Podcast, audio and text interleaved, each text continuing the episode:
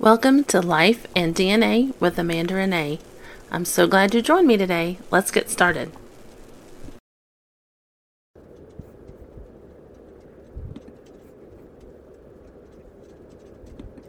Hey guys, welcome to Life and DNA with Amanda Renee. Um, if you like this video, hit like, subscribe, or the notification bell to be notified of when I post a new video. I'd appreciate it. Thanks. Um, I thought since it was November that I would try kind of a new series and I don't know, getting ready for Thanksgiving. I was thinking about the pilgrims and I thought, as far as I know, I don't have any pilgrims in my ancestry, but I thought it would be interesting to kind of research that and see if I do. Um, I thought uh, before starting this and starting to research it this weekend, I thought I had most of my lines uh, researched pretty far out. Um, but then I decided to Google how many. Well, first, uh, the Pilgrims landed in 1620, so I needed to see about how far back I would need to go for that. And it would be around the 10th great grandparents. So anywhere from 9th to 11th, give or take a little bit. Um, and so I Googled how many 10th great grandparents a person has, and it's 2,048. So I do not have that many lines uh, researched at all, even though I've researched a lot. So I was like, well, I have my work cut out for me, and this, if I find uh, several that were here long enough, then I might have quite a long series. Otherwise, I'll at least have enough for the month of November, um, because yeah, that's a lot of a lot of family lines, because that's taking all of not just your main namesake lines, but all the the female ancestors as well, and that's where everything gets uh, interesting and confusing at the same time because there's just a lot of information.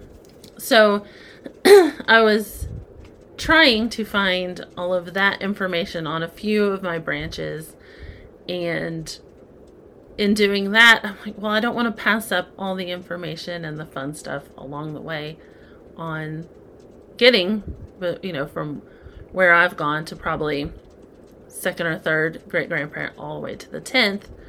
So it was taking me a while because I would get distracted by the interesting things that my other great grandparents did. But I would try to stop and see if I could even find enough um, information to get me to a 10th great grandparent on a few lines.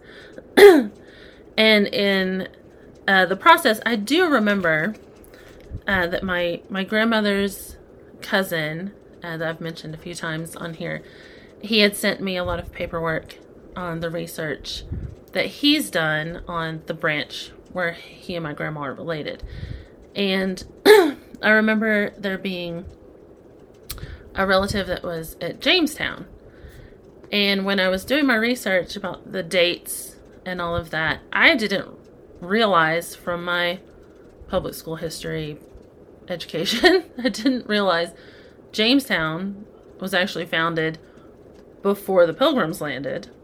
And when I was doing some research on a few other branches, I actually had some ancestors on uh, living on the Isle of Wight off of Virginia, and that predated the Pilgrims landing at Plymouth. Um, so you you always just hear about the Pilgrims, and you don't realize that well there were other settlements around the same time and even before that or at least i never realized that. So i got out my paperwork from my grandma's cousin and looked that up. I haven't uh, branched connected the branches just yet. Um, he gave me a lot of information from way back all the way to as far back as he could get it. And I haven't physically on my tree and ancestry made the connection out. So I will be working on that also. but I do know this person is in my tree. He's just not physically on there right now. Um, and his name was Henry Bagwell. And I, his story is fascinating. And there are a few books I want to get because um, there were some books written. One was written uh, from a family member um, specifically about him. So I guess he must have been pretty interesting. And the other one was about the experience that he had. And I'll read from what my grandma's cousin sent. Um, so Henry Bagwell, he was baptized in 1589. He's the one that came to Jamestown. Uh, his father-in-law was the mayor of Exeter in England in 1590. Um, he was on the third, the third wave of settlers going to Jamestown. Um, a lot of the first set had had died from harsh conditions, but he was on the third the third trip over there. Um, let's see. So he was from Exeter, Devonshire, England. He was on board uh, the Sea Venture originally, and the Sea Venture uh, crashed outside of I think it was Bermuda. There was an island not far from America. I'll have to go back and double check that, but I think it was Bermuda. And they crashed close to there and made it ashore. And there were they made two ships out of out of the wood from the Sea Venture. And they named that one of them Deliverance and the other one Patience because it took them quite a while to rebuild those ships. I believe from some of the stuff I looked at, there was, I think, at least one murder, maybe, um, a couple of mutinies, and so I want to get the book on that. And if I do, I will read it and talk about that because that seemed fairly interesting. So then they went out on the ships. He was on the Deliverance and landed at Jamestown in May of 1610. And when I was reading about that a little bit. They got there and it was like the time of starvation, I think they called it, and they were all going to head back to England. They needed more supplies. Um, the supplies that were supposed to be coming hadn't made it, and they were all loading up, but they were having trouble getting up the James River. And as they finally were making headway, the ship containing all their uh, supplies and the stuff to help them out showed up. So they got to go back and you know live out in Jamestown. so I thought that was pretty interesting. It's kind of neat to have.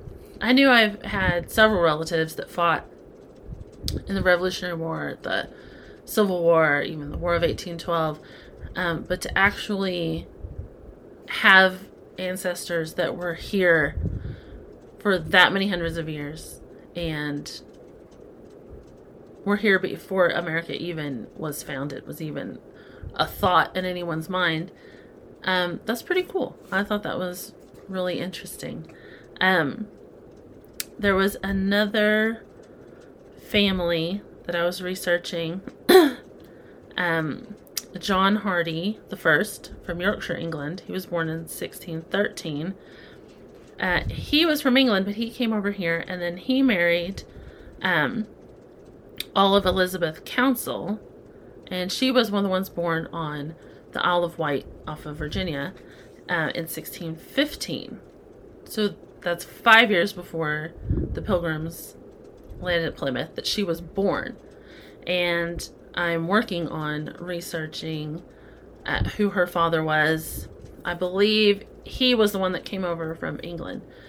So, you know, what brought him? Why did they land there? I'm going to see if there's any kind of paperwork information on that.